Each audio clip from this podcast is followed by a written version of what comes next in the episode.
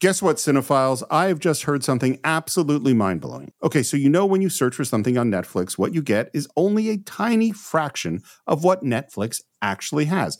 Netflix actually has more than 18,000 titles globally, but only like 6,000 of those are available in the US. So you're missing out on literally thousands of great shows, unless you use ExpressVPN. Yeah, Steve, ExpressVPN is an app that lets you change your online location. So, like, for example, if you're uh, looking for stuff that's from another country, you're based here in the United States, you actually change your online location to Australia or the UK so you can control where you want Netflix to think you're located. They have over 100 different locations there on ExpressVPN. So you can you can gain access to like thousands of new shows no matter where you live. And this works with many other streaming services too there. You guys have Disney Plus or Hulu or Max or the BBC iPlayer, which is the one I use. I know I've used ExpressVPN to connect to Australia because I really love this show called Have You Been Paying Attention? I just put myself in Melbourne and I get access to it. You sign up using your email, but you immediately get access to the stuff. I've used the BBC iPlayer to watch a number of shows there on the BBC, like Law and Order UK and others. And sometimes this show Guilty that I love that uh, screens there when the new seasons pop up because it takes like four months to get them on PBS. I watch them there using ExpressVPN, and it's incredible how easy it is and how simple it is to use. So, why should you use ExpressVPN? Well, first of all, it is super fast. That means you can stream everything in HD with no buffering. It works on any device. So, I'm an Apple guy, which means I've already installed it on my Mac, on my iPhone, on my iPad, and on my Apple TV. I'd install it on my Apple Watch if I could, and it encrypts your data. Now, this is hugely important because it protects your privacy and your security to keep you safe from hackers. So stop missing out on great TV and get thousands of new shows with ExpressVPN. We got them to give you guys three extra months of free use when you use our special link, expressvpn.com slash cinephiles. That's E-X-P-R-E-S-S dot com slash C-I-N-E-F-I-L-E-S to get three extra months completely free.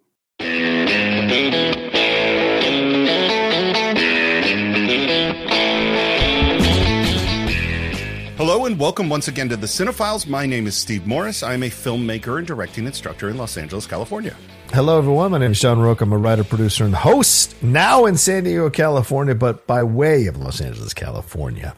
And in honor of Ned Beatty, who we are discussing all week, we are going back to the very, very, very beginnings of the Cine-Files in one of our earliest episodes and in order to talk about it, we have brought back one of our favorite guests on the Cine-Files who was on. He was our very first guest, and that is Michael Vogel. Welcome back to the Cine-Files.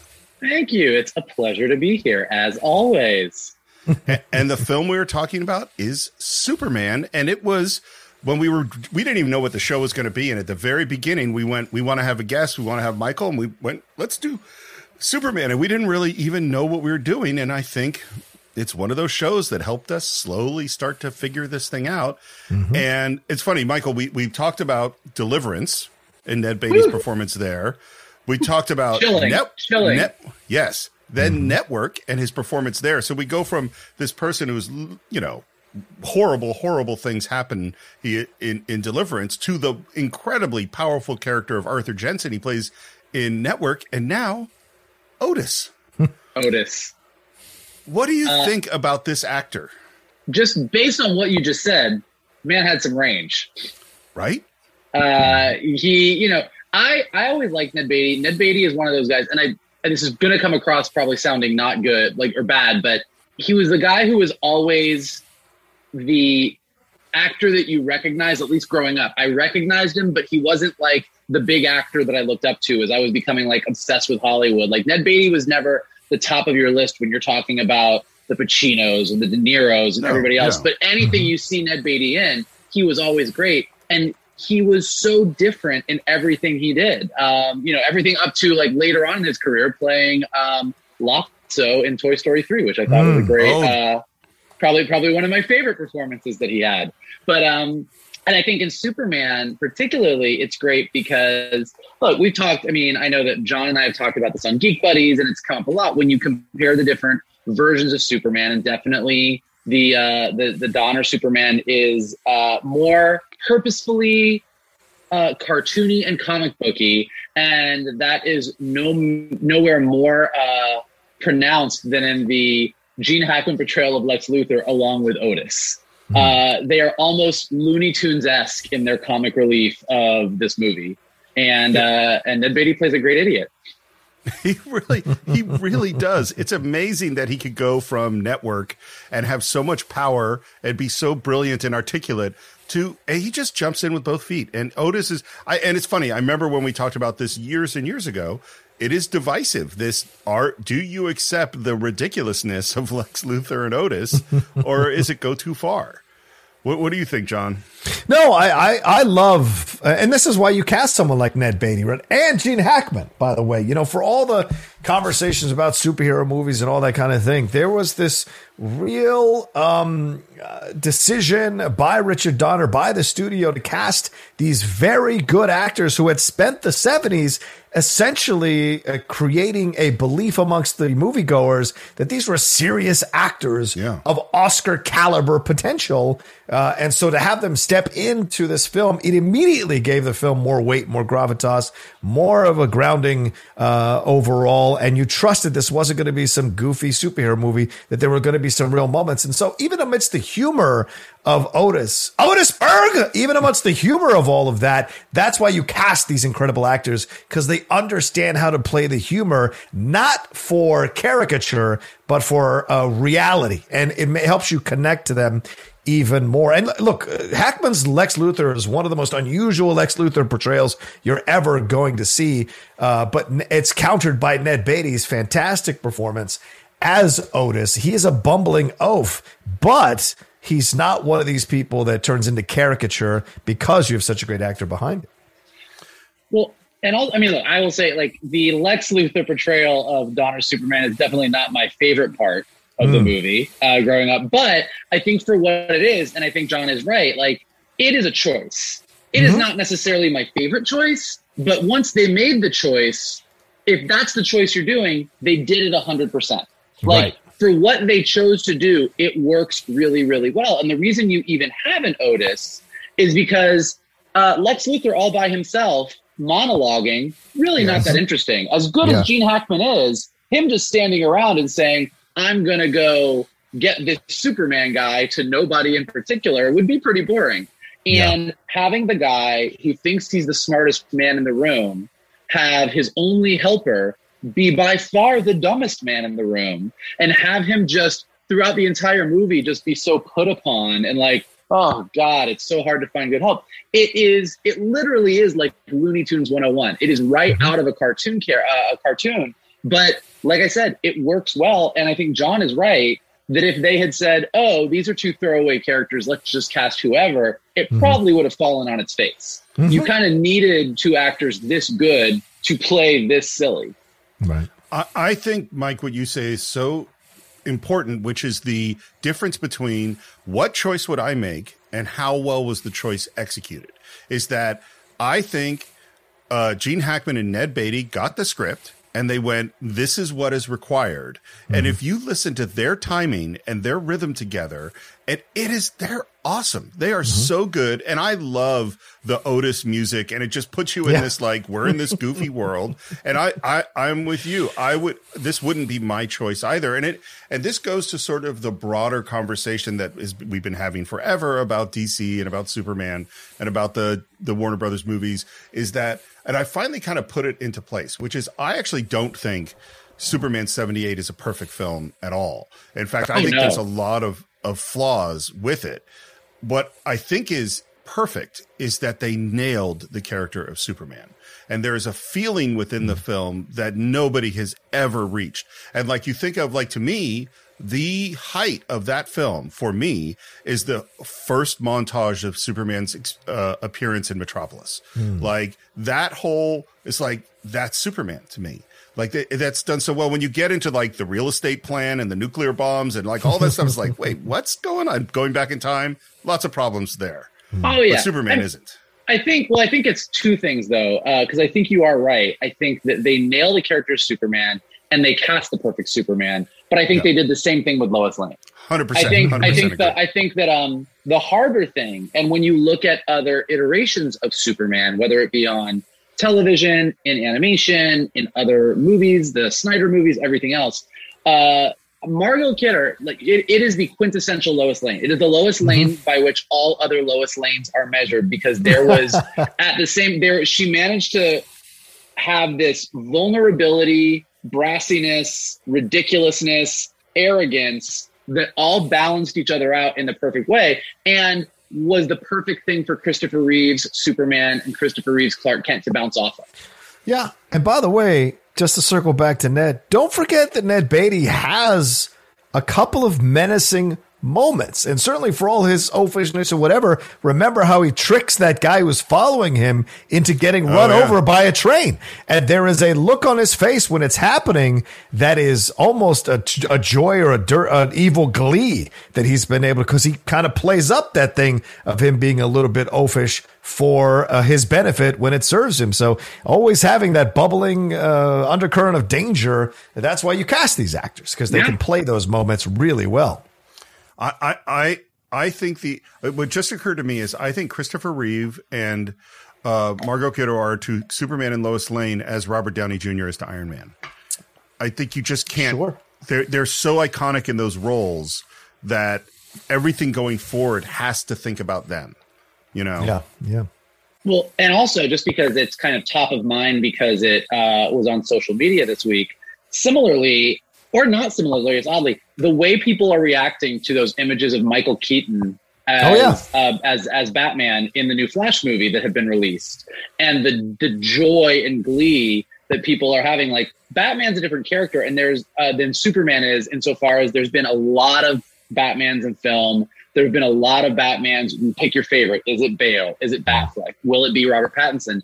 But there's something about seeing Michael Keaton be Bruce Wayne that gets people so excited uh, in a way that speaks to me in the way that we're talking about Christopher Reeve. That somehow Michael Keaton, of all people, sort of inhabited this role for an entire generation of people in a way that nobody else quite did. And I think it's the same with uh, most with with the main characters of the Donner Superman. I, I think what's really interesting, I think, you know, I've said it many times before, is that I don't think that the casting, the person playing Batman, has ever been the problem in any of the mm-hmm. Batman, any of the movies in which he appears. I think they all had the potential to be good Batmans. Mm. I think Michael Keaton is by far the best Bruce Wayne.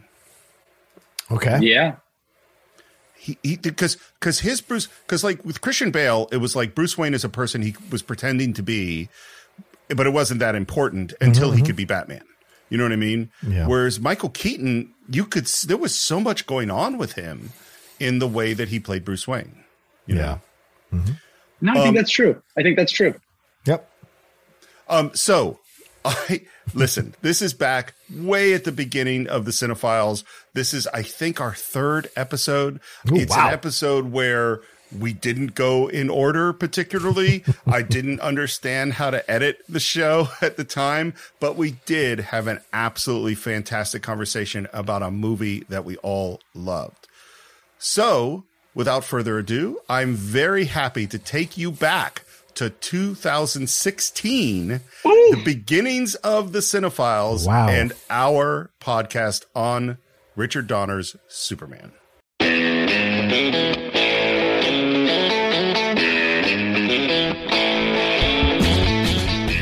Hello and welcome once again to the Cine-Files, where each week we enter the world of a classic film and explore its themes, history, the filmmaking, and the influence it has on films today. Uh, my name is Steve Morris. I'm a uh, filmmaker and directing teacher in Los Angeles, California. Hey, I'm John Rocha. I'm an actor and VO artist here in Los Angeles, California, and host of shows, Of a myriad a of myriad of shows. Yes. And uh, today, for the first time on the Cine-Files, we have a very special guest. Our first guest, uh, Mike Vogel, is a uh, animation executive and expert who started at Sony TV Animation, where he developed Spider-Man, moved on to Hasbro, where he oversaw such properties as the Transformers, G.I. Joe, and of course the unbelievably and wildly successful My Little Pony, which he's also been a producer and a writer for. Mike, welcome to the Cine-Files. Thank you. I'm really excited to be here with you boys. And, from, and from what I understand, this is your first podcast. yeah, this So is my first time actually doing a podcast. Long time listener, first time podcaster. Is that is that the way I should say? It? Are it? you in fact a longtime listener? Uh, no. So you've begun your first podcast with a lie. God, you know, this is really getting off to a terrible start, This guys. is really This is a tough show. Especially since we're talking about Superman today, I feel like I really just got off on the wrong foot by by not being honest. So, so, So uh, Mike is what Mike has now uh, uh, uh, buried the lead on. Our film this today is It's Superman. Yes. the original Christopher Reeve Superman. And and uh, w- when we originally talked, we knew we wanted to have Mike on the show, Yeah. and we were originally talking about doing an animation uh, feature, which obviously he's an expert on, and there's no question that we're going to do that in the future. But as we started thinking about it, we thought, knowing Mike, that uh, the original Superman would be a great choice. And I wanted to ask you, what's your what's your personal relationship to the character of Superman? Uh, you know, I think that um, it's actually really funny. A lot of people know me as sort of a comic book guy, but growing up, I wasn't really a comic book guy. I was more into animation. It wasn't until kind of college uh, where I kind of dove into comic books and kind of did the same thing everybody did. You know, you kind of get enamored of Batman, you get really into X-Men. You know, there's all of the Marvel universe and all the struggles, and you kind of overlook Superman because he seems kind of like your dad's superhero. He's kind of classic and goofy and he's a boy scout but once i actually started reading some superman comics i realized that uh, i don't want to say i related to him because it makes me think that i think very highly of myself but i kind of uh, realized that there was something about him that I was really drawn to, and he kind of became my favorite of all the superheroes, which is a constant argument that you get into when people ask, Why is Superman your favorite? And I think why I wanted to come on today uh, and talk about the movie is I think that the reason that the original Superman is so lasting and is such a hard act to follow with any other post Superman films is because of the stuff that I like about him. That's right. Uh, J- John, how did you come to the first Superman? Uh, movie? my parents took me to see it in the theater. Uh, I remember seeing it and just being completely in love with the film. Because at that age, you know, when you're a child, I was like, I don't know, I was like 10, 8 or 9, 10, something like that. Whenever they took me, you're just lost in the joy of the film. And it, it hit at the perfect age where I could be like, as a child, I want to be that. I want to fly like that. I want to have a romance, like oh, this romance. Like even the romance, I remember being like, wow, this is so amazing. All of it. I don't know about that. Yeah. Okay. There is such a there is such a By the magic. way, if this were video, you would see the shocked look on Mike Vogel's face right now. You don't know about the romance? we'll get into that in a minute. well, there was the magic of the film too, because you, his his his outfit has these bright colors, and even the beginning, you have this sense of the feeling of being outside of the norm, outside of the mainstream. He's picked on by the cooler kids, at, you know, with the football stuff in high school.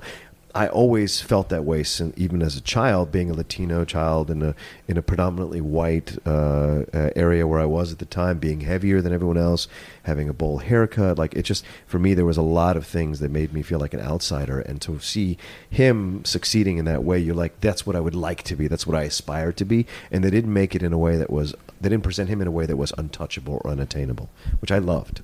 And were you a comic book guy before seeing Superman? Not before seeing Superman. I guess I'd read him. I'd read stuff in the like the papers, Mm-hmm. you know, or you'd get that occasional comic where my dad or my mom might buy something for five or ten cents back then, and you know, like, oh, read this, read this. So I would, I knew about him, but I wasn't any kind of collector. Not until I hit uh, fifteen or sixteen when I started collecting seriously. And Mike, did you do you remember when you first saw it?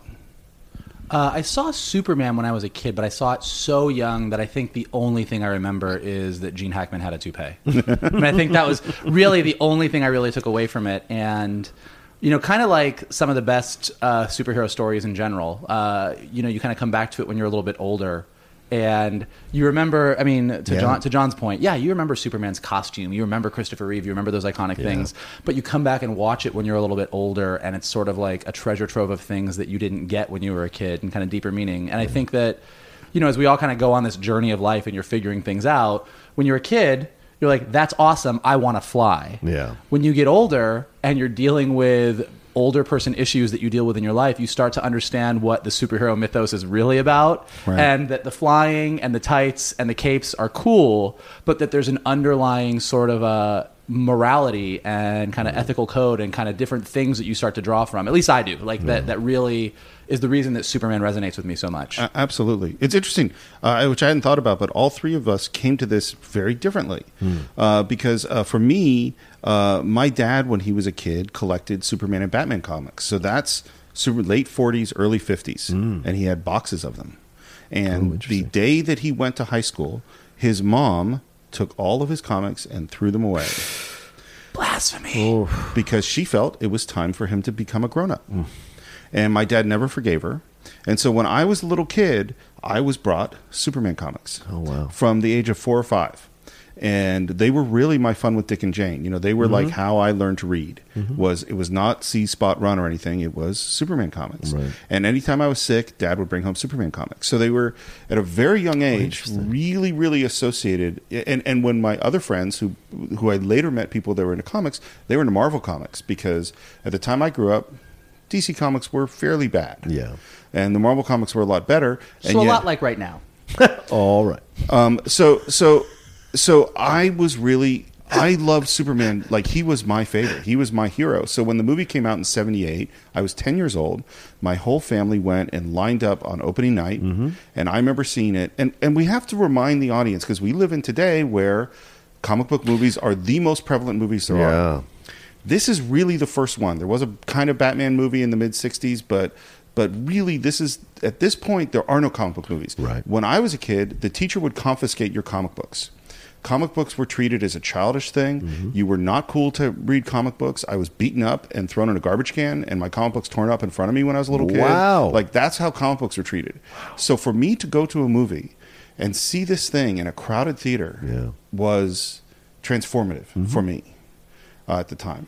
Absolutely, and we can't go forward without mentioning the TV series that was in syndication. Oh, I watched it constantly. Yeah, with George Reeves as uh, as uh, as Superman. That was what you supplemented your reading the comic books or seeing the strips because they, they used to have I think little strips in the back. Yeah, there was in the newspaper, yeah. there was an in so you you would you would see that, and so you'd have that. Then the Christopher Reeve. So there it, the the main superhero prevalent in my life growing up was Superman. It wasn't until I hit my teenage years that Batman showed up, and that was in Dark Knight Returns. So I had to go back and discover Batman after after that. So Uh, so let's talk. Let's go start talking about the film. Yes. Uh, interestingly enough, it was a it was a negative pickup, which means that a studio says, "Well, if you guys go make it and raise the money, we'll distribute it."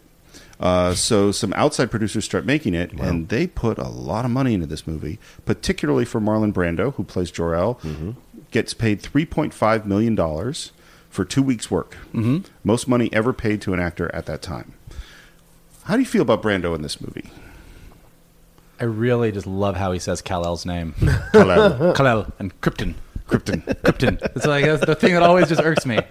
Uh, you know, I think it's an interesting thing. Uh, he's he's a lot of a lot. It's not how I necessarily picture Jor-El. Yeah. Yet it's such an iconic performance, and it's so sort of part and parcel with the movie that you can't Yeah. pull away. I remember when um.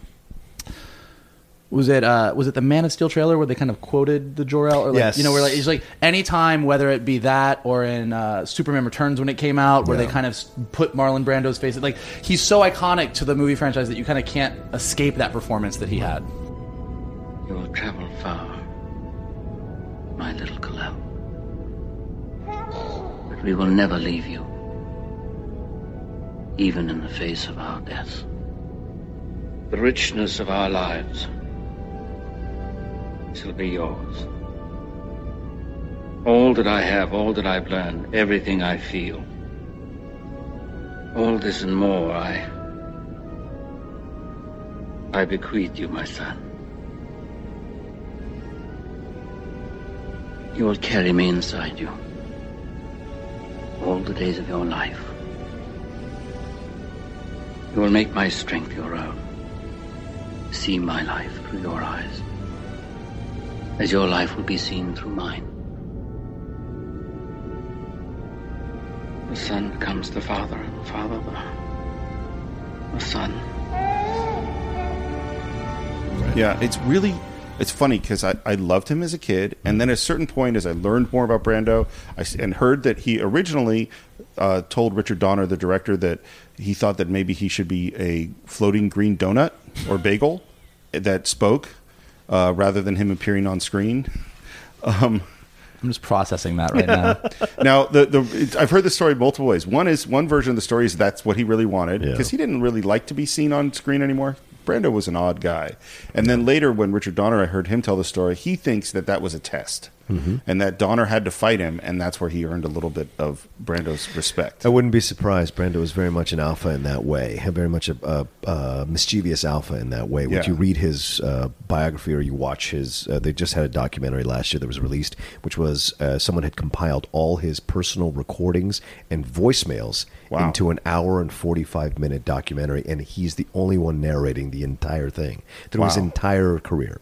Uh, he, had- he- Okay. How he is had- it? I gotta he- see It's fascinating, and because he had gotten he had ahead of the curve, he had been ahead of the curve and had gotten himself a 3D. He'd been uh, he went to a 3D studio and made himself 3D and said, "If anyone's going to control my image, I'm going to control my image. I don't want anyone to create me without my approval." So he went to one of these very nascent or you know startups, 3D startups, and had a whole 3D bust and figure made of himself. And that who is that that's who they animate at times saying the words from his recordings Right. and from his you know, from his voicemails that he left. That's on- a lot. It's fascinating. Fa- if you love Marlon Brando, it's certainly a completest thing that you need to watch because he takes you through it. And Superman, he talks about how much he had looked down on it, how much he had thought it was a, a childish thing for him to be doing, but they pay him, they were paying him so much that you know it was his way of doing. But him pushing the boundaries it makes complete sense. Did the same thing on Moreau. Did the same thing at times as he got older uh, in Apocalypse. It wasn't Godfather was his most humble, and then then after that, Yeah. he, I really just want to back know: was it a green donut or a green bagel? Because it's a very Bagel. different. I It's a think very I heard different bagel. performance. I think okay, yeah, then I'm thinking about it. It was bagel. and I feel like that's. Oh, okay. So he's Because Jewish. because it So brings he's in the Jewish thing. That's yeah, you know, I mean, it's just like it's it's a really important distinction if we're really going to get into the nitty gritty on it. That's So a fair point. I still like his performance as a Brando fan. I actually, so that was the it still connects. The hair connects. The hair connects hair. to Reeve. It is Yeah. some solid hair. Um, uh, it was funny rewatching it again. I actually like his performance a lot. Uh, also interesting, by the way, he refused to memorize lines, so he has lines. His dialogue is written on the baby's diaper, on props, on everywhere, so he can just read them uh, at the time. And his explanation was he wanted everything to be fresh. it's to wonder why anybody thinks actors are crazy. Folks. Yeah. Right. yeah. Well, particularly, you know, the bigger you get, the more weird and isolated the world you mm-hmm. occupy is. Yeah. Well, in the in this thing, just one last reference to this interview, he talks about as he got older, he had trouble memorizing. He was being honest about Right. it. So if you see in the movie The Fury, he is for no reason at all. He's wearing an earpiece. And it is because Someone saying someone offset mm-hmm. is reading him his lines in the scene, and he is having that pause and then saying the line, having pause and saying the line, and you're like, "This is amazing! this is amazing! Yeah. you can get away with this." You know? Um, how about the designs of Krypton? It's a nut. That's a really funny thing. It's you know, as a fan of sort of a lot of the uh, Superman TV shows of recent years, whether it be Right. Smallville or Supergirl or anything, um, that's not the way that I picture Krypton in the comic book universe. Me either.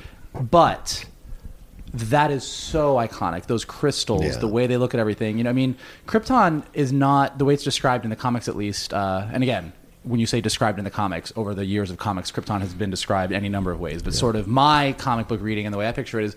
Krypton was this lush planet that was very alive and vibrant, hmm. and in the movie version, it is this very cold, desolate, sort of hmm. crystalline place where everyone's wearing these robes, and it's interesting. Uh, and then with Smallville, you know, they really carried that through in the way that they designed the Fortress of Solitude, and in Supergirl right now on CBS, when she goes to visit uh, Clark's Fortress of Solitude, it's very much in a similar vein. So it's interesting the way that that's become so iconic, particularly because I think a big thing about Superman uh, in kind of defining who he is, and when you, particularly when you compare uh, the Donner Superman to like Man of Steel, is the parentage. What is Right. what did he learn? What did he get? And what did he take from Krypton versus what did he get from the Kents? And it's very much a nature versus nurture kind of situation. And you know, uh, Zack Snyder made some pretty big changes in that in his version. But I think you know, what does it say about Superman in the Donner version that he came from this very cold, almost clinical place? Yeah.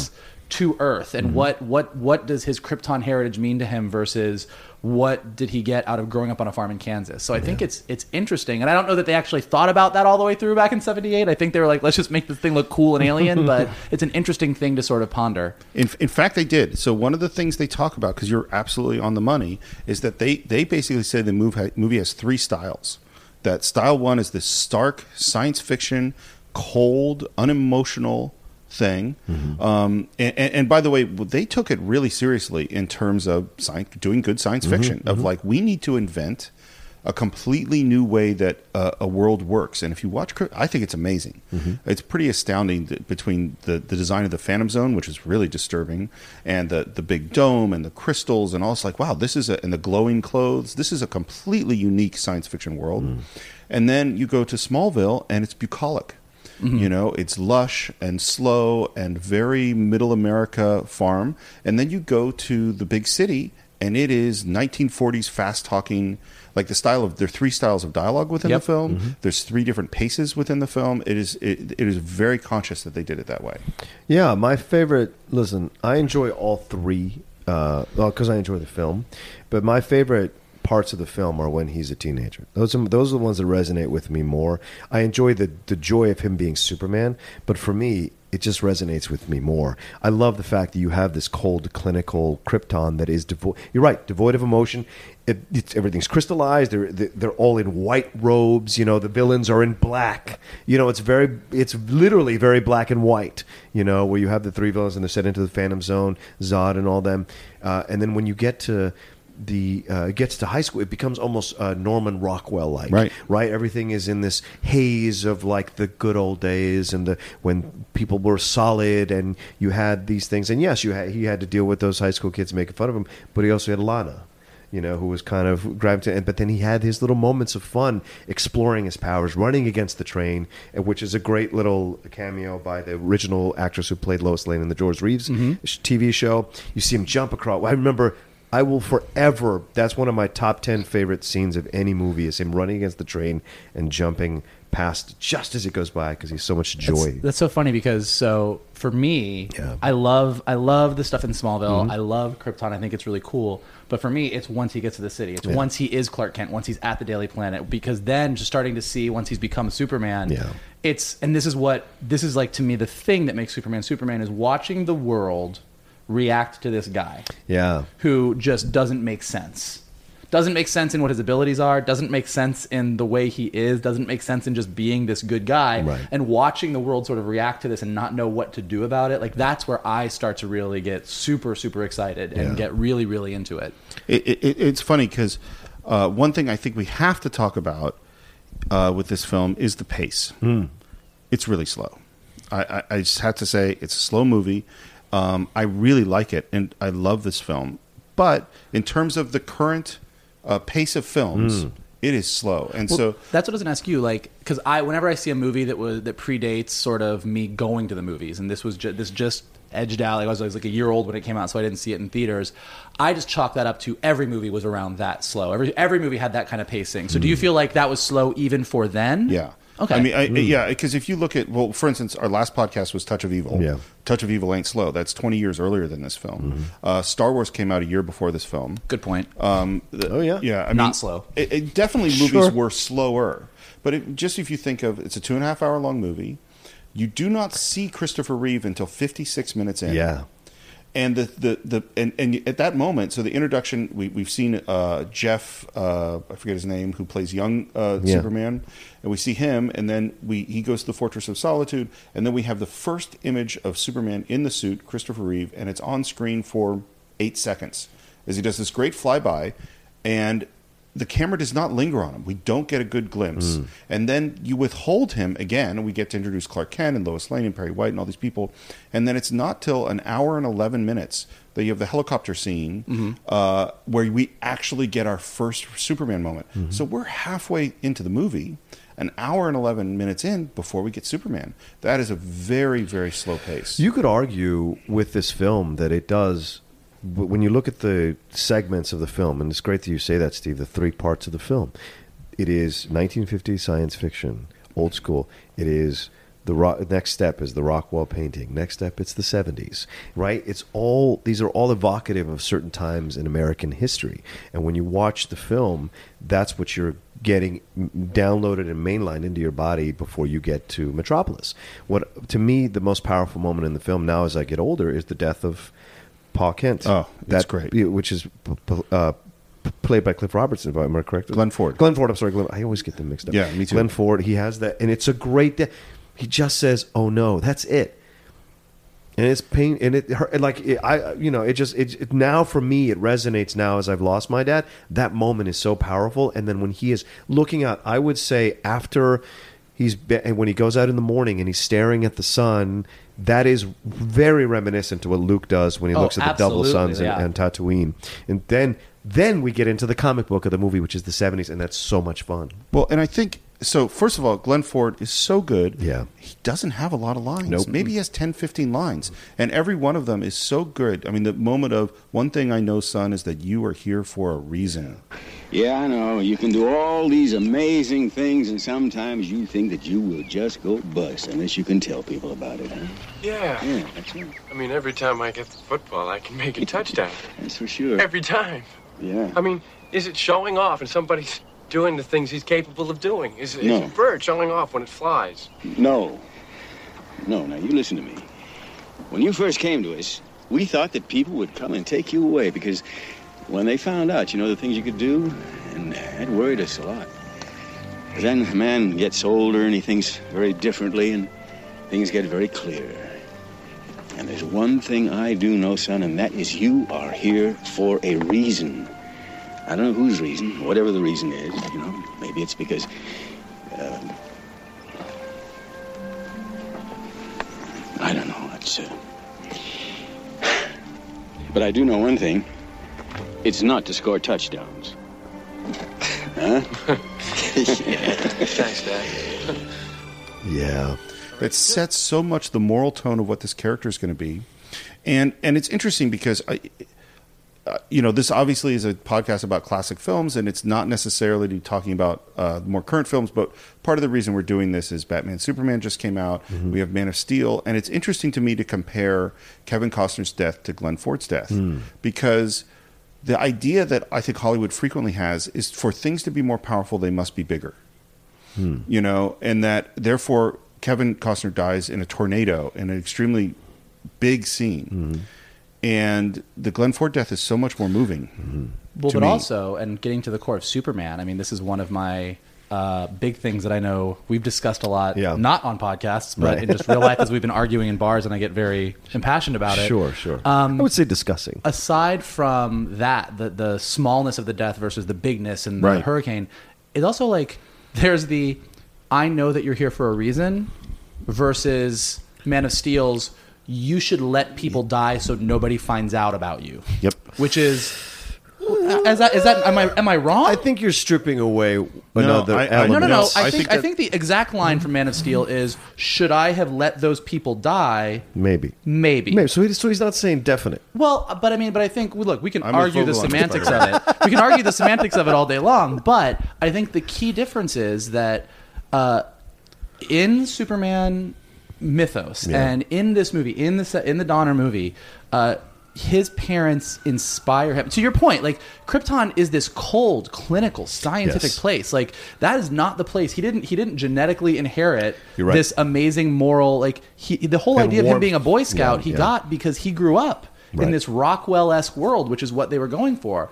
And and his father was a source of inspiration who said, You're here for a reason. And then to your point, that drives him on that journey. He goes out, he gets to the city, and he's like, Mm-hmm. This is the reason that I'm here. This is what I'm here to do.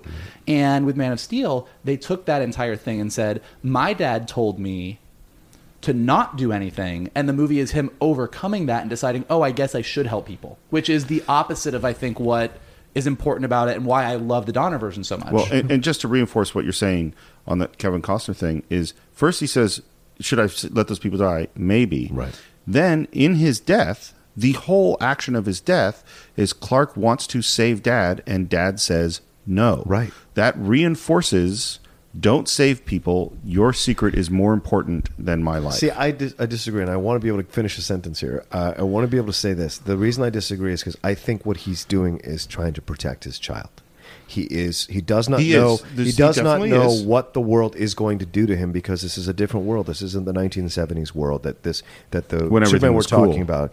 Uh, this is a different world, and it's a more angry world. It's a more vicious world. It's a more hurtful world. It's a more dangerous world. And I think in the way I take what Costner is doing, the way they portrayed him, is that he's saying to him, if you get exposed, something could happen to you. I don't know what could happen. I don't want to lose you. But I- and, and, and, and if you come save me, you're going to show your powers to everybody, and they're going to freak out. You are you are 100 percent correct. That's- That that's the way I look at it. That is what he is saying. But I think that what you need to get to, and it's everything you just said, is what makes Superman Superman. Absolutely. Because you know, and this this extends into that Mm-hmm. very bizarre flash, not flashback, that very bizarre vision quest that Clark has in Batman versus Superman, Yeah. where the ghost of Kevin Costner shows up and says. If you save the horses in this farm, the horses on the other farm drown, or something. It was very. I don't quite know It's what was very happening. strange. Um, very but but there's like there's a there's a constant. Your dad is there to remind you that you maybe shouldn't be doing this. That you maybe Right. are making the wrong choices. That that even if you help these people, someone else is going to suffer. Right. And the point about Superman is, and this is why, as I was saying, I love when he gets to the city in Yeah. the Donner version because Superman inspires. Yes. And I think where these more recent Superman movies are are suffering is the common thinking in, in modern day films, you know, your your hero has to be tortured. Yeah. Your hero has to be conflicted. Your hero has to not know if he's doing the right thing. And the hard part about Superman is in my opinion, and mm-hmm. you know, it's subjective. It's a comic book character, and he's had several different versions over the years. But he's he's not conflicted, and he's not conflicted because he grew up on a farm in Kansas in this Norman Rockwell world where his parents told him how special he was, Right. and his parents told him that he had a gift, and his parents told him that they might not have the answers. But that if he was true to himself, he would figure it out. And what he figures out is this is the guy I am. And when he goes out, you're right. It is a it is a hor- a, a dark, cynical, Yeah. crazy world. Um, but someone who's inspiring going out into that world is way more interesting than another guy who thinks the world is super bad because his dad told him so, not Mm-hmm. knowing what to do. Well, and and and the, the this thing that we have today is people go, oh well, he has to be internally conflicted to be interesting.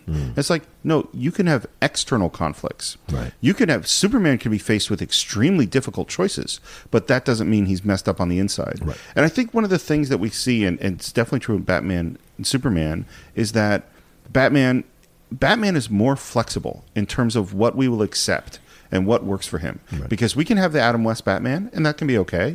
And you can have the Frank Miller Batman, and you can have the Tim Burton Gothic sort of Batman, and you can have the very practical Batman, and you can have the Lego Batman. Yeah. And we're going to go, that's cool. Right. Superman is delicate.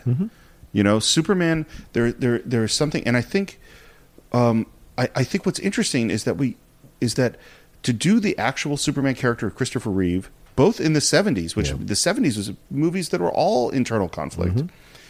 That character is radical. Mm-hmm. It is the conflicted, internal, complicated Superman that we're seeing today. That is actually not radical. Yeah.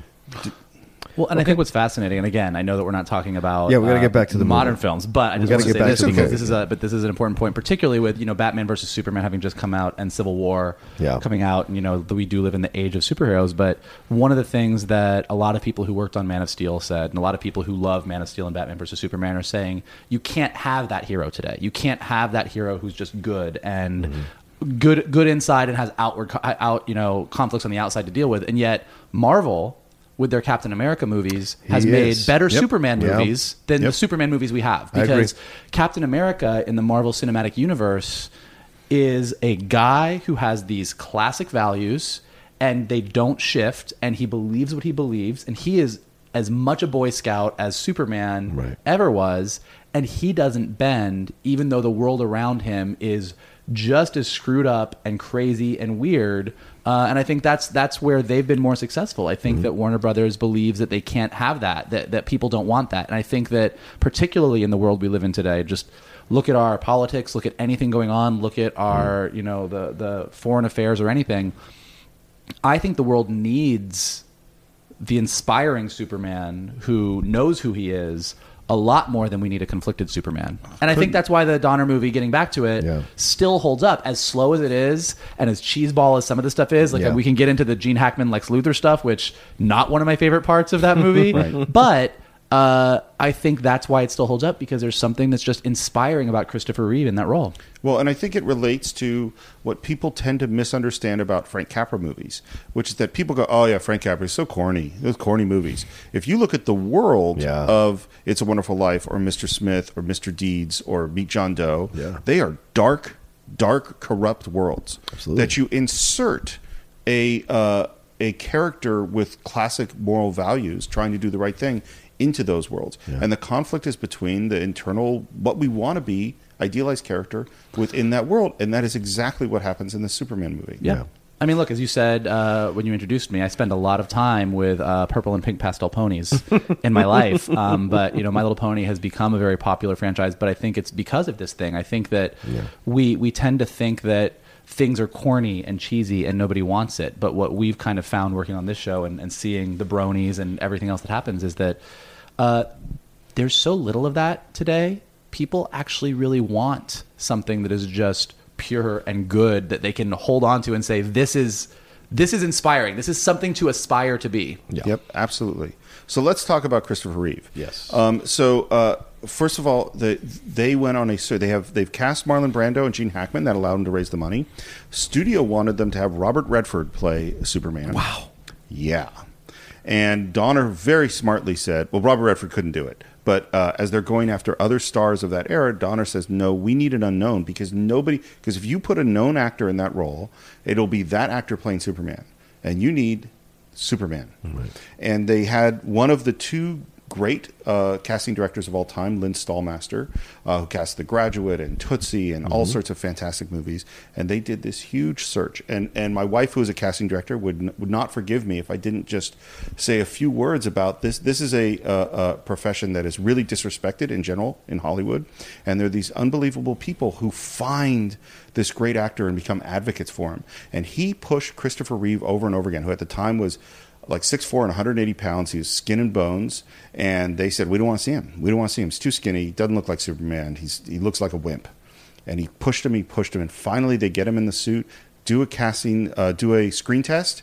And the moment he, just, he does the scene with Lois Lane on the balcony, and the moment he jumps on and says, Good evening, Miss Lane, they looked at each other and goes, That's Superman. and he is. Yeah. Well, and that's why when you said what you said about the romance, my jaw dropped because that scene to this day. What, what I actually am reacting against is the flying scene. okay, we can all agree that that flying I scene is don't, a little much. I don't understand. I don't have anything negative to say about this movie. Not one thing. I love Lex Luthor. I love the flying scene and the song that's played, the soft rock song that's played. I love the scene on the balcony. I love. I love the scene on the balcony. I balcony. love the scene on the I balcony. love we the all scene love the scene on the balcony. Good evening, Miss Lane. Hi. Oh, I'm sorry. Did you have plans this evening? Oh. Oh, this whole thing. No. Well, listen, it's no trouble at all for you No. to come back later. Don't move. Um. Or. Uh, sure, you can move. Um. Just don't fly away, all right? Sorry to uh, drop in on you like this, Miss Lane, but I've been thinking. You know, there must be a lot of questions about me that people in the world would like to know the answers. Of course. Yes. Uh.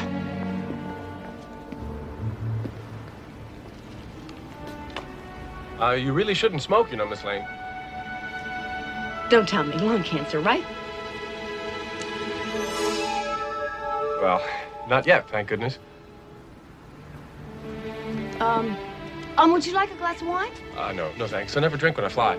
because once we get into Metropolis, it is a comic book movie, and I take away my mind the fact that it's trying to be a real movie, like a real, like a gritty movie or anything. The everything that it's led up to has, for me, laid the foundation for the movie. So by the time we get to Metropolis, it's let's have fun. I think the way And- until the Lois Lane thing. I- I think the way I end. feel about Gene Hackman and Ned Beatty in this movie is sort of the way I feel about uh, Cesar Romero or, or, or Burgess Meredith Sure. in the '60s Batman show. A little bit. It's it's not that they're terrible. It's not that I'm like this ruined the movie for me. Right. But when I grew up reading comics, and particularly when I was really into Superman, Lex Luthor was head of LexCorp and running for president, and was a very uh, a, a viable villain to Superman. Right. And Gene Hackman's performance is very entertaining, and Ned Beatty's great, but it's very cartoony. It's very silly. It is definitely silly. They're really good at it, by the And way. they're and, and that's the thing, they're doing it really well. Yeah, but the whole film is No, no, silly once I, we get to I the drop. I, I'm- 'Cause I'm- Clark and that's gets what I'm saying. like- like, when I yeah. say when I say I don't love the Gene Hackman stuff, it's not. Uh, that's me looking at it from a modern day comic book fan's eyes. Yeah, that's fair. Uh, it, it doesn't take away my enjoyment of the movie, Right. but I think that Christopher Reeve is so spot on as Superman, Mm-hmm. and Margot Kidder will forever be my Lois Lane. I, I don't. I don't. I think she is the gold standard. I mean, we can go through all the Lois Lanes and talk about which ones I liked and which ones I don't, but she is the one by which all the others are measured. she is great. Yes. And Gene Hackman is a super awesome Gene Hackman performance. Yes. But is not my quintessential Lex Luthor. The West Coast, as we know it, would. fall into the sea. Bye bye, California. Hello, new West Coast, my West Coast. Costa del Lex, Luthorville, Marina del Lex, Otisburg. Otisburg? Where's Tess Marshall? She's got her own place, Mr. Otisburg? It's a little bitty place. Otisburg? Okay, I just wipe it off. That's all. It's a little town. You're a dreamer, Lex Luthor. A sick, twisted dreamer. Your plan couldn't possibly work. I'll admit there were a few problems. Adjusting the precise trajectory of the missile, finding the optimum stress point for the fault line itself.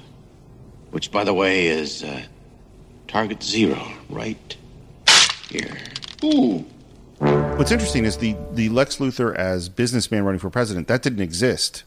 No, not because that's all. not the Lex Luthor I grew up with. Mad Scientist was He's you, more mad scientist. Yes. So this was closer to the Lex Luthor, but uh, my, I I love watching him and Ned Beatty Yes. because they're so good, particularly Ned Beatty. Ned Beatty's. am- I mean, yeah. He is amazing. the performances are great, Yes. and even the music, the uh, the, the, the, March of the. Villains Yeah. that John Yeah. Williams, you know, Yeah. that it's it's all it's all perfect for what it is. Yeah. It's just not, you know. I think I think it's a, I think it's it feels like it's a different movie. it does. It doesn't fit in the movie. I think it's great. Hmm. I totally like it, but it seems a little because they're doing all this effort to take Superman more seriously, not conflicted or gritty or anything, but just not silly comic booky.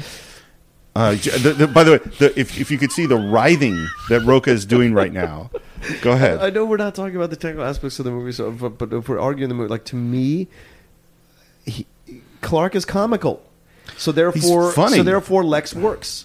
Clark is comical. Clark, everything Clark does is ridiculously goofy. well, let's all And agree. so- first of all, we're all arguing aspects of a movie that we all three have already admitted we love. Yes, so absolutely. fair, nobody's fair. disliking That's right. that's movie. right. I'm Right. just saying I don't think Lex Luthor's out of place because Clark's goofiness keeps Lex Luthor in the movie. They're both equally incorrect in their portrayal of the characters they're portraying to the essence. I don't know. I think the there's a subtle difference. I don't think Clark Kent's this goofy guy who falls over himself. I think he's he's a mild mannered reporter. That's what he is, mild mannered. He's not a goofy, clumsy idiot reporter. Well, here's but they what I think- play it that way to juxtapose Actually, you know, though, Superman in his full form. here's- here's where Just I like think- Luthor is played goofy, but when he's mean, when he's vicious, he's vicious. Is he? When? Yes. When is he vicious? When he's yelling at Teschmacher, when he's trying to get the, he's trying to get a nuclear warhead, a nuclear warhead. That's nothing a goofy guy does. yeah, but it's treated in a, it's treated in a isn't this funny that He's- we're doing a comic booky movie way. Except wait, he he has a nuclear warhead that he wants to knock land off of for real Of estate America. purposes. Yeah, but he still wants to destroy families and land and kill people off the coast of California. You are- for Otisburg. Otisburg. But but he's do I- here's it actually here here's what I'll say. I think what's interesting, and maybe it's a perspective thing, and I think it's about Hmm. the portrayal of Clark Kent that you said that I think is interesting, which is here's the difference. Christopher Reeve's portrayal of Clark Kent, Yeah. whether it was goofy or not at the time, and whether it fit who Clark Kent was, Yeah. Mm-hmm. was so defining that even in the comic books, Clark Kent became a little bit more like that over the years. Like by the time I got to comics, Right. I look at Christopher Reeve's performance and it I go, "Oh yeah, that's right." Yeah. Because but not because they were making sure it was what the comics were. It, he is so iconic. Yeah. Margot Kidder is so iconic that years and years and years and issues and issues of comics, you know, as particularly as fans of the movie grew up and became writers Mm-hmm. and artists and everything else, became that. Gene Hackman's performance as Lex Luthor not iconic, did not inspire people. Lex Luthor went off in his own direction. And I'm not saying it's. It, Yeah, it- yeah, like, yeah. Mm-hmm. I'll get away from right or wrong because we can all have our opinions on it. But I think what's interesting is the things about the Superman movie that became so like I was saying about the portrayal of the Fortress of Solitude that Right. is now reflected in modern day Superman and Supergirl shows. Like there's aspects of this movie that became so iconic that they became infused into the comics and are looked at as canon. Yes. And there's things that are not. And Lex Luthor's performance in that movie while a great Gene Hackman performance, and whether or not it fits perfectly in the movie or not, we could discuss all day, did not infuse the world of Superman the way that uh, Margot Kidder and Christopher Reeve did. But I would Absolutely. argue that just like you said about Margot Kidder being Lois Lane, there is no better Luthor than Gene Hackman so far. There is no better Luthor than Gene Hackman. Kevin Spacey did not come close to him, and neither does uh, Jesse Jesse Eisenberg. Well, I it's still think interesting. he is the best Lex Luthor we've seen on film. Kevin Spacey's interesting because just like everything in Superman Returns, uh, you know that that movie is like it or not like it. Uh, Bryan Singer's attempt to just basically give a love letter to Richard Donner. It's basically almost the same movie. And Kevin Spacey's performance, what he's doing is, I'm going to build a bunch of land, Yeah, and yeah, it's a yeah. real estate scheme. Like there, and that is not an accident. Like they were clearly Right. going for that. So he is sort of like living in Gene Hackman's shadow, not only in his performance, but literally in what his character is portrayed as. Right. And then. We could spend a whole other podcast Yes. on, Yeah. on Jesse Eisenberg. the, the, so let's go. Yeah, that's. I, we'll just stay away from Jesse Jesse Yeah. Eisenberg. Um, Christopher Reeves, both his Clark Kent and Superman are so great. And one thing I meant to say before when I was talking about the pace of the film, yes, they delay a long time before you see them. Uh, yes, I think it's a little too long. The delay is great Mm-hmm. because what you're doing is you're building up expectation for Superman. Yep. So that when we finally see him, first when we and, and we get Clark Kent really before we get Superman, and so so when you finally see him, there's such a release of of all that expectation, and it's done so well. Um, and, and the and the character of Clark Kent is so surprising and so funny and so well played. And one of the things that I found interesting watching Christopher Reeve because he's a young actor, Yeah. you know, he's so loose. His he's so relaxed. So he doesn't confident. He doesn't try to do too much, Yep. particularly as Superman. He just this is what I'm saying Yeah. in in, in a straightforward way. It's really impressive. Yeah, I would say so. I uh, absolutely agree. Like for, that's why I, I don't put it down at all. Like I said, I his performance is what keeps me, what keeps Hackman in the film for me. The whole thing in Metropolis is all played as a comic book movie. That's to me, a, to- it's a. Comic What do you mean by that? What does that I mean mean that it feels like movie? a comic, an issue of the comic book, a classic issue of a com- of the comic, the old school action comics, Superman comics. It, there's not everything is played for not as serious as you think it is. When when Lois is getting mugged, he's getting mugged by someone that looks like they just stepped out of Studio 54, and the shot he catches the bullet.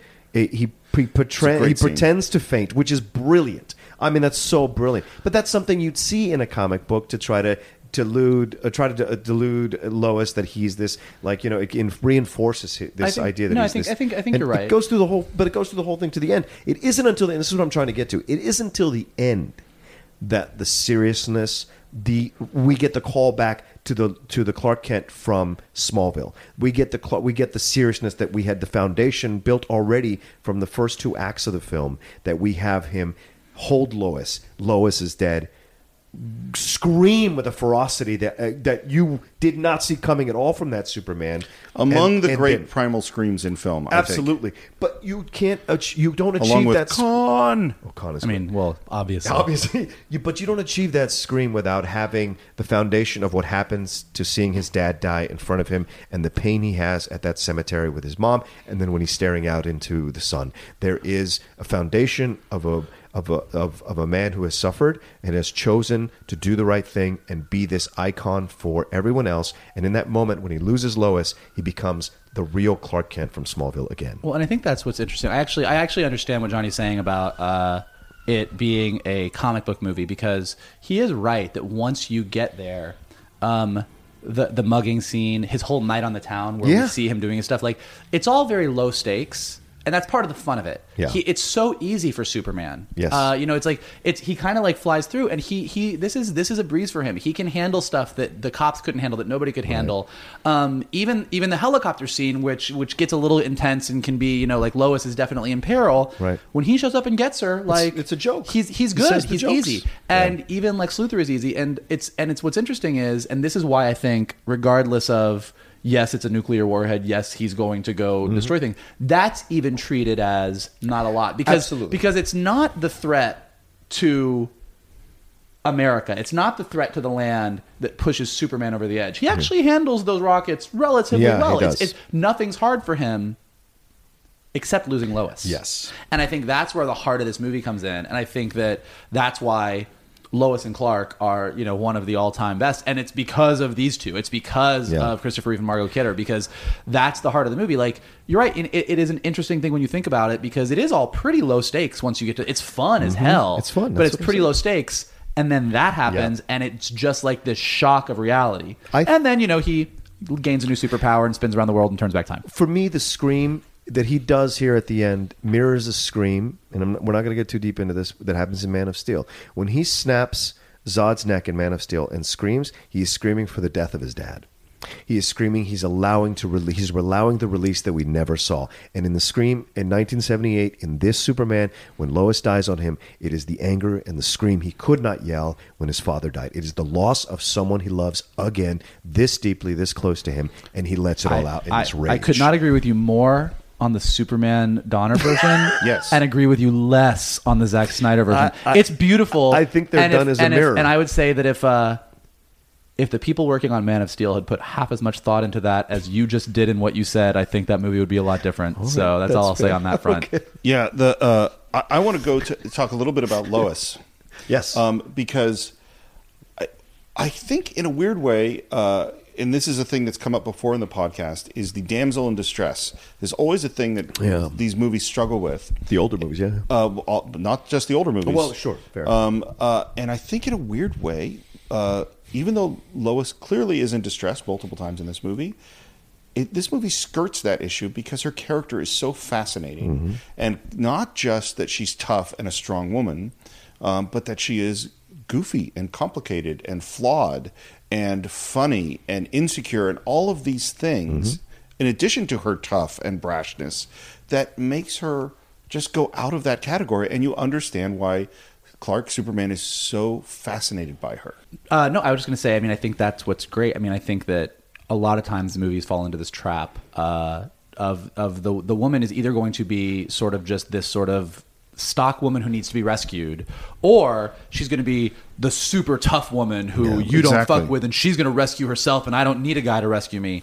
And and and guys are allowed to be whatever. You know, guys in movies are allowed to be flawed and crazy and screwed up and have issues. And Lois Lane is a mess in so Oh, many yeah. ways, mm-hmm. and she's a delightful mess. Yeah. Like she's mm-hmm. crazy and and it's talented awesome. and brilliant and stupid and, And- foolhardy. yeah. And again, it's just she's this person, and, and you know, it almost is like it's the opposite. Superman is so cool and calm, and he's got his stuff together, and the silliness of Clark Kent is the facade. Like he's just this guy, uh, but but this woman is just it's she's the full package for him. She doesn't need him. He needs her. Yep. Yeah. hundred She doesn't need him. And that's what I enjoy about her performance. She's literally the physical embodiment of the word moxie.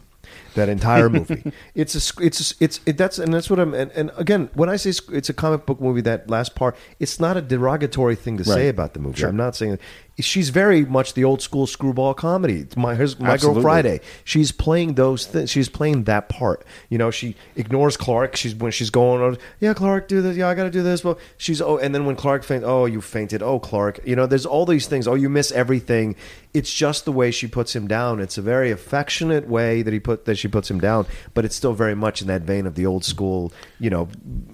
Stuff from the 40s, women from the 40s in a lot of these films, 40s, Well, 50s. and I think the thing you have to is remember uh, is that despite all of his powers and all the stuff he knows, Yeah. Clark's a small town guy. Yep. and his his his mom and the women that he knew and the life that he grew up with are totally different from Lois Lane. That's why she Lane- fascinates him, That's yeah. why she fascinates him. She and she is. She is an endlessly fascinating person. Yeah, and it's a great portrayal. I mean, it's just a great portrayal from beginning to end.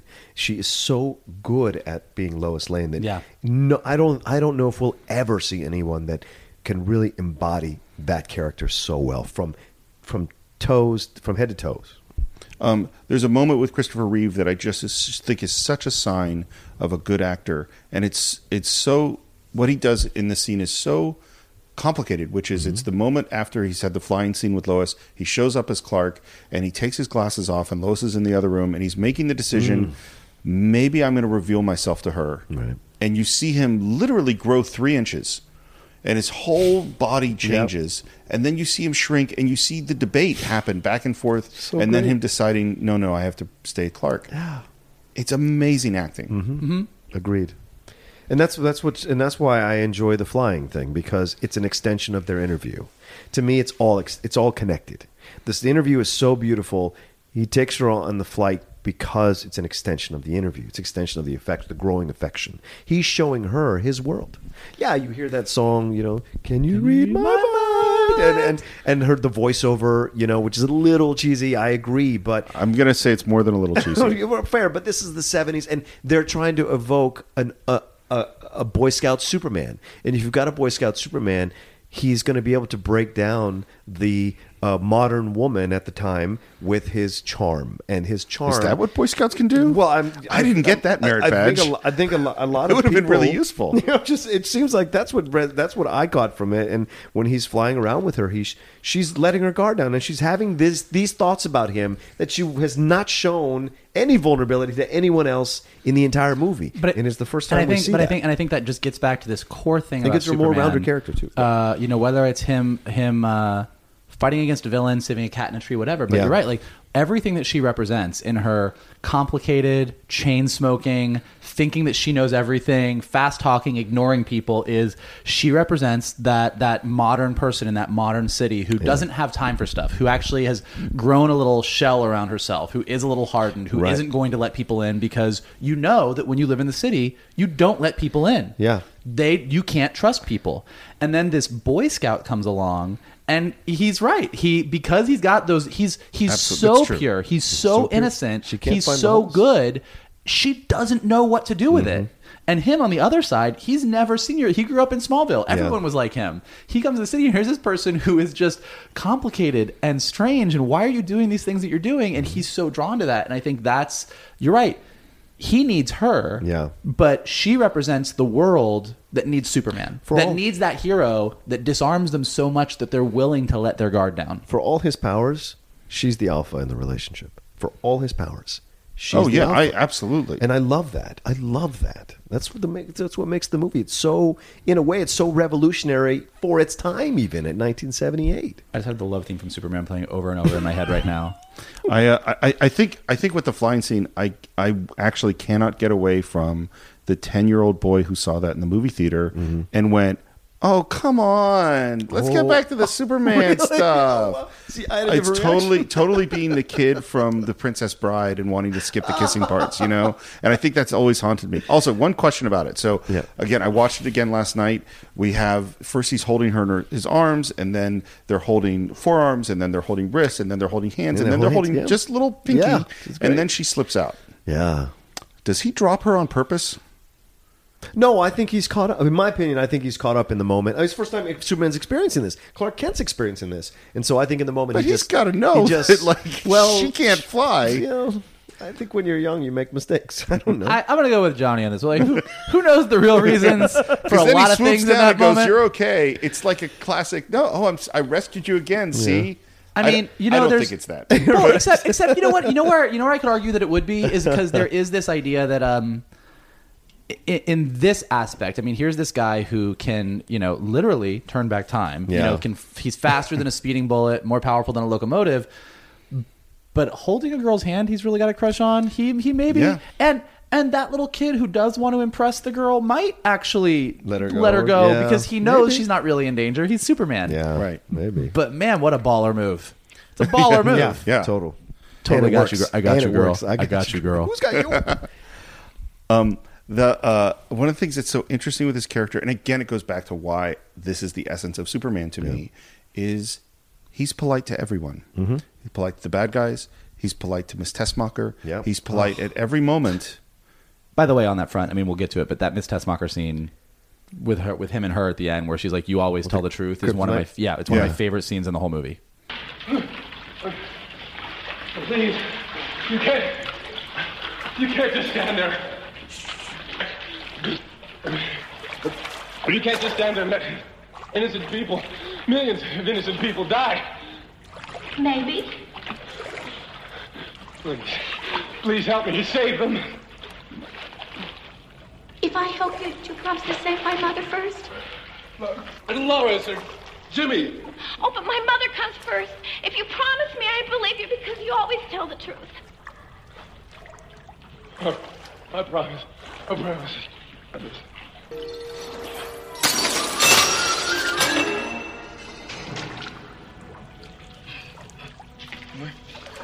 why did why did you kiss me first? If I didn't think you'd let me later. Thank you, Miss Teschmacher. Why is it I can't get it on with the good guys? Valerie Perrine, what is she doing in this movie? And she makes it work. It, it, it's great. She has no business being in this movie, and she makes it work. That character works. Everything, every, every interaction she has with either Luthor or with Ned Beatty or with uh, Superman really works. And, and you, and again, you go to the character of he gave his word, and therefore that's how he's got to do Yeah, it. yeah, because his word is important. right. And, and and again, I go back to this is the radical character. That's why we have to have this character today because he doesn't fit. Yeah, And that's why Captain America is so awesome.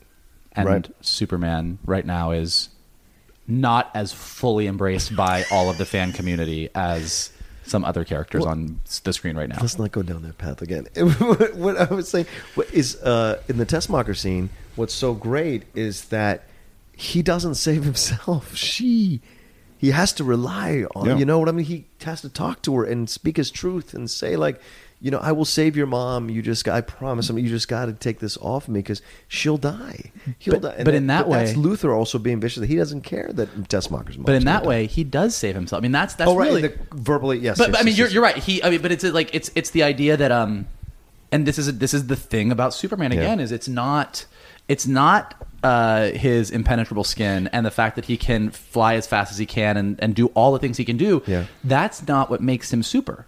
And you're right. Like that moment nails it. He can do all that, but you know, you get some kryptonite on him, he's going down. Yeah.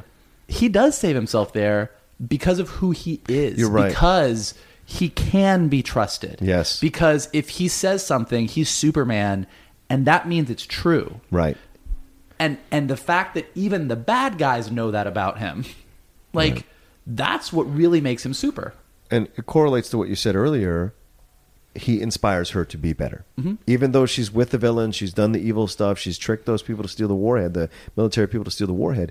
He inspires her, and what's what he's supposed to do? Inspire. And, and he doesn't give up on her. No. Part of why he's inspiring Yes. Is that he doesn't treat anybody, including bad guys, Right. as if they're hopeless. Yeah. He treats them as if they're humans who have hope and can do good, and he expects them to do good and changes people around there. It's just what you said, Mike. It's by his personality, Mm-hmm. by who he is as a person, not his powers. And you see him respecting her as her dad probably taught, as his dad probably taught him to respect women. Like he does not No, call yeah, her totally. a name. He does not talk down to her. Does not he? Be, he appeals to the angels of her better nature. Yeah, th- this argument that we're too cynical today. If you look at the 70s and the films of the 70s, they would mean, have said the same thing then. Yeah. In fact, I would say the films of the 70s are in many ways more cynical than the films of today. Our films of Absolutely. today become more cartoony. Yeah. And to say to say therefore we cannot afford to have an aspirational character is to me a tremendous mistake. Mm-hmm. We don't have to think he's realistic. We can still aspire to be like him. Yeah. I think that's what Michael says about Captain America is absolutely true. I think Captain America, if this film, which we're going to see uh, as, as the, when we're recording this, we're going to see it tonight. If it's as good as everyone says it's going to be, Mike's already seen it. If it's as good as everybody says it is, it may be the greatest trilogy, superhero trilogy, and then can be talked about as one of the best trilogies ever on film, irregardless of genre. And that's because of the inspiration of this character. But when I think that gets back to, you know, you asked me at the very beginning, like, you know, what was my introduction to Superman, why I like him, and you know what you were talking about about when you were growing up, teachers taking away comic books, it was looked at as childish, and I think that, I think that a lot of times, what the people who don't get what's great about this Mhm. world of comics and superheroes, they're only looking at the surface. They're like, oh, it's wish fulfillment because you want to have huge muscles, chiseled abs, and you want to be able to like throw a car over your head, or you want to be able to like shoot laser beams out of your eyes, and like that's all great, but that's mm-hmm. the candy on top. Like what really makes these characters our modern day myths and heroes are the things that they do that we can aspire to. Yeah. I, as much as I would like to, cannot fly. I Keep mean, trying. I, I've had a few nights at Burning Man where I thought I was flying, but I actually can't do it. but I can be honest, and I Right. can treat everybody kindly, and I can do a lot of things that Superman does do Right. that are actually the things that make him super. Yeah. And I think that's where this Donner version, to this day, as slow as it might be, as dated as it might be in some ways, still nails Superman in a way that very few other versions of Superman have. Right. Absolutely, I couldn't agree more. I also I love the wink in the film too when we get to the section of Metropolis, like the whole where he looks at the phone booth and doesn't go in there to change the right. It's such a great uh, call to the comics, but also like when he comes out, even the with the. I don't know what that black guy was. If he was a pimp or if he was like just a He's got a hell of an smooth, but he's got something going on there. But he steps out and he says, he says, "Dang, look at your outfit, right?" And he goes, "Excuse me a second, right?" He's not disrespectful. He's not. He just does that, and then he takes off and he's like, "Hey, man, look!" And it's it's all played for great laughs. There are seventies. There's a great Yeah. seventies laughs because it's all played for the moment of what you believe in. Yet, and then he spins down and goes down into the thing. He takes the bullets. He takes the fire. He takes the ice. He walks through all of that without breaking a sweat, without revealing any kind of uh, uh, a feeling of anger about the situation, right? And that's what I enjoy about the film. Throughout the whole thing is that ending is uh, the third- last part is it's all a great wink to those of us who love the character and grew up with the character. It's a great homage to that character, you know. And when he does, and we, we should get to this. I think. I mean, this we should talk about the score at some point too. I know we're running out of time. But we Like should. the most amazing score It ever. really, It really is. In addition to the Superman theme, which, uh, Such a great by the way. I watched this movie with my five year old a couple of days ago. Mm-hmm. He was in it 100%, and Superman's big in our family. And we would play the Superman theme on the stereo, and he would wrap his baby blankie around his neck, and we would fly. And I would have one around mine, Yeah. and we would fly around my house. so that theme is big. Geek parenting moment. You're right. And, and th- what you brought up earlier, the score for the villains is great. It's Well, all of that and is the love great. theme. And It's the great. love I theme, remember, yes. uh, you know, John Williams several times. Once a year, he usually does like a, a concert at the Bowl where he Yeah. plays some of his uh, most, some of his iconic, like all of his iconic themes. They're Yeah. all iconic. But uh, one of my favorite moments living in Los Angeles that I can think of was sitting at night at the Hollywood Bowl, uh, just staring up into the stars as he played the love theme from Superman. And it was like just a moment. I was just transported. Like it was just one of the most perfect moments of life.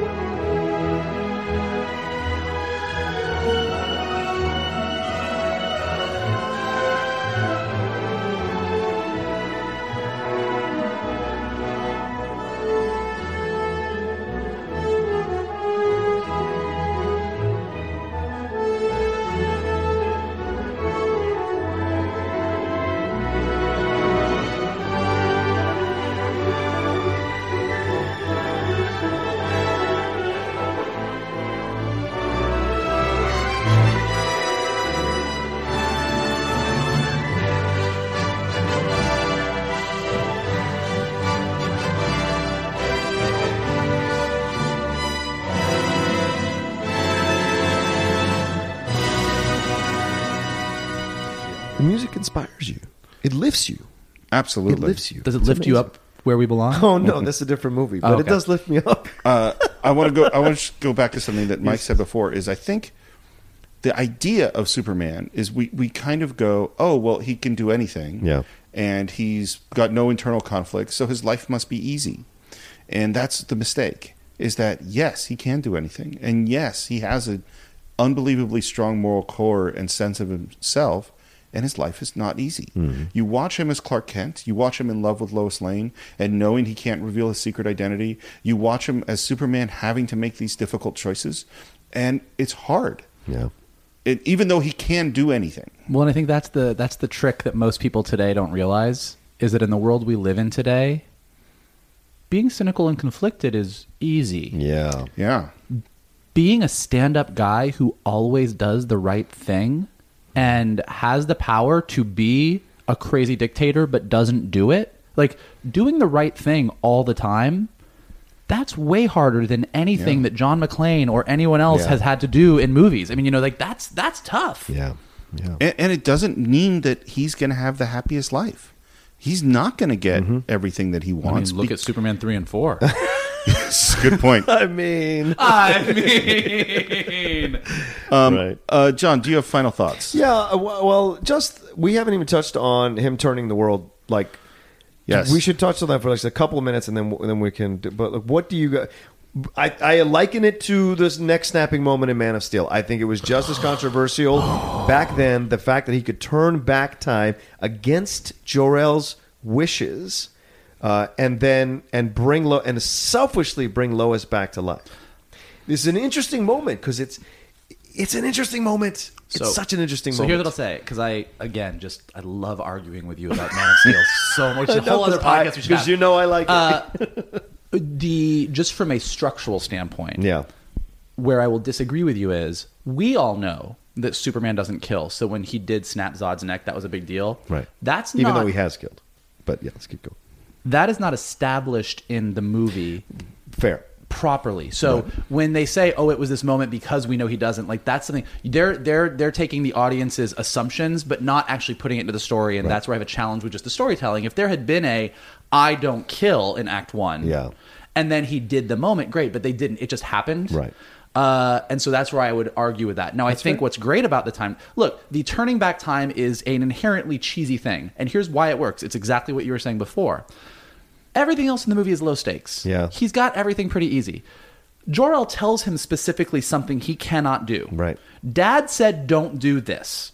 And again, this gets to the what I learned in Smallville versus what I learned in Krypton. Right. Dad from Cold Clinical Sci-Fi Planet said, "Here's the rules, kid. You can't do this." Right. Mom and Dad in Smallville and Norman Rockwell land told me I was here for a reason. And if you're looking at the movie structurally, nothing else that he does up to that point is really hard. Like mm-hmm. he is there to help everyone. Except- he is there to save. He couldn't save Dad, which I think is directly connected to It is. Lois. Once again, yeah. Again, so like That this is where this yeah. is where not even arguing with Man of Steel whether they got Superman right Sure, or wrong, sure, just from a pure like laying out the movie and the foundation. Right. He couldn't he didn't save dad. He couldn't save dad. Right. And then there's this other person. And to your point from before, which is really great, everything else was so easy. And then this primal scream that we are not expecting comes out. And that's why, even though the whole turning back time is kind of cheesy and doesn't make a whole lot of sense, Right. you go with it because emotionally, he's like, I'm Superman. And again, that gets to the Superman is going to do anything he can. He will turn back time to Right. help you, particularly if you're Lois Lane. And I think that's where, as cheesy as it sort of is, and as, as much of you're like, wait, he did what now? you go with it because it's a beautiful moment and getting back to Margot Kidder. And then when when when it's all fine and she's good. She's Lois Lane about it. What are you even doing here? Let's go. You know, like it's like it's mm-hmm. like it's like she she doesn't even realize like what had happened. It's, it's just it's awesome. Yeah, I, I it, like personally, I wish as a as a movie device that they'd come up with something other than turning back time because it is cheesy. Um, I also the the difference with the snapping of the neck to me is that while both turning back time we've heard is against the rules, and we know snapping of the neck is against the rules, there's a big difference between a killing a dude and changing time, which we don't really, it's not really a real thing to save someone's life. Right. It, they're just different. Um, I, I, I do think, I, I think it works for the movie. It's not a thing that I love. It's always been sort of, uh, particularly because if the more you think about, it, like, well, wait, what? When did he turn back time to? And what about the other things that happened in the earthquake? And Right. what has happened and what hasn't? Like Jimmy's still. It's very hard to figure It, out. it, it, look, it, it- you're right, and it's just from a logic thing. You're kind of like, wait, what now? But it's like I said, like for me, watching it as a kid and watching it today, because that love between Lois and Clark is something that, as the sappy gay kid watching the movie, I was like, yes, uh, that's what I want in my life. So, like, I, even if it doesn't make sense, like the fact that he's like, I'm going to turn back time for you because you are the most important thing, and I need you. Yeah. You know, I need you so badly in my life. Like, I'm sold. I don't even care. Do whatever. Just that moment. That moment just Sure. gets me. Uh, here's the two things I have to say. A, I would argue it's the most human moment of him in the film as Superman. It's the Sure. most human moment. 100%. Because Yeah, a human absolutely. would do that to save the love of their life. And the second thing I would say about it is I love that, let's not forget that Donner was making one and two at the same time. And the fact that he made the turning back time have a consequence, which released uh, you know, uh, Zod and the other two people. I always forget their names from the Phantom Zone. and Ursa. causes- or- or- yeah, Ursa, Ursa and then- Non? Non, yes, uh, and causes Superman two I to don't remember. Right, and causes Superman two to happen. So there are uh, ramifications to what he did, and so that that that that to me. Uh, achieves a validity to the turning back When time. I was a kid, I always got very confused as to why they were trapped in an album cover. It's- a really bad 70s really album. bad 70s album cover. uh, That's for the next podcast, Yeah, Superman it's 2. Next Um, week on the Phantom Zone. Yeah. uh, on that note, Mike, do you have any final thoughts? Uh, not just you know, thank you guys so much for having me. I obviously uh, could talk about Superman and superheroes all day long, so this was a blast, and uh, I really had a great time. Yeah, thanks for coming on, Michael. Uh, just- my final thoughts are this: if you haven't, if you haven't seen the movie in a long time, and our podcast has motivated you to revisit it, do it. Enjoy it. Tell us your comments. Let us know what you thought.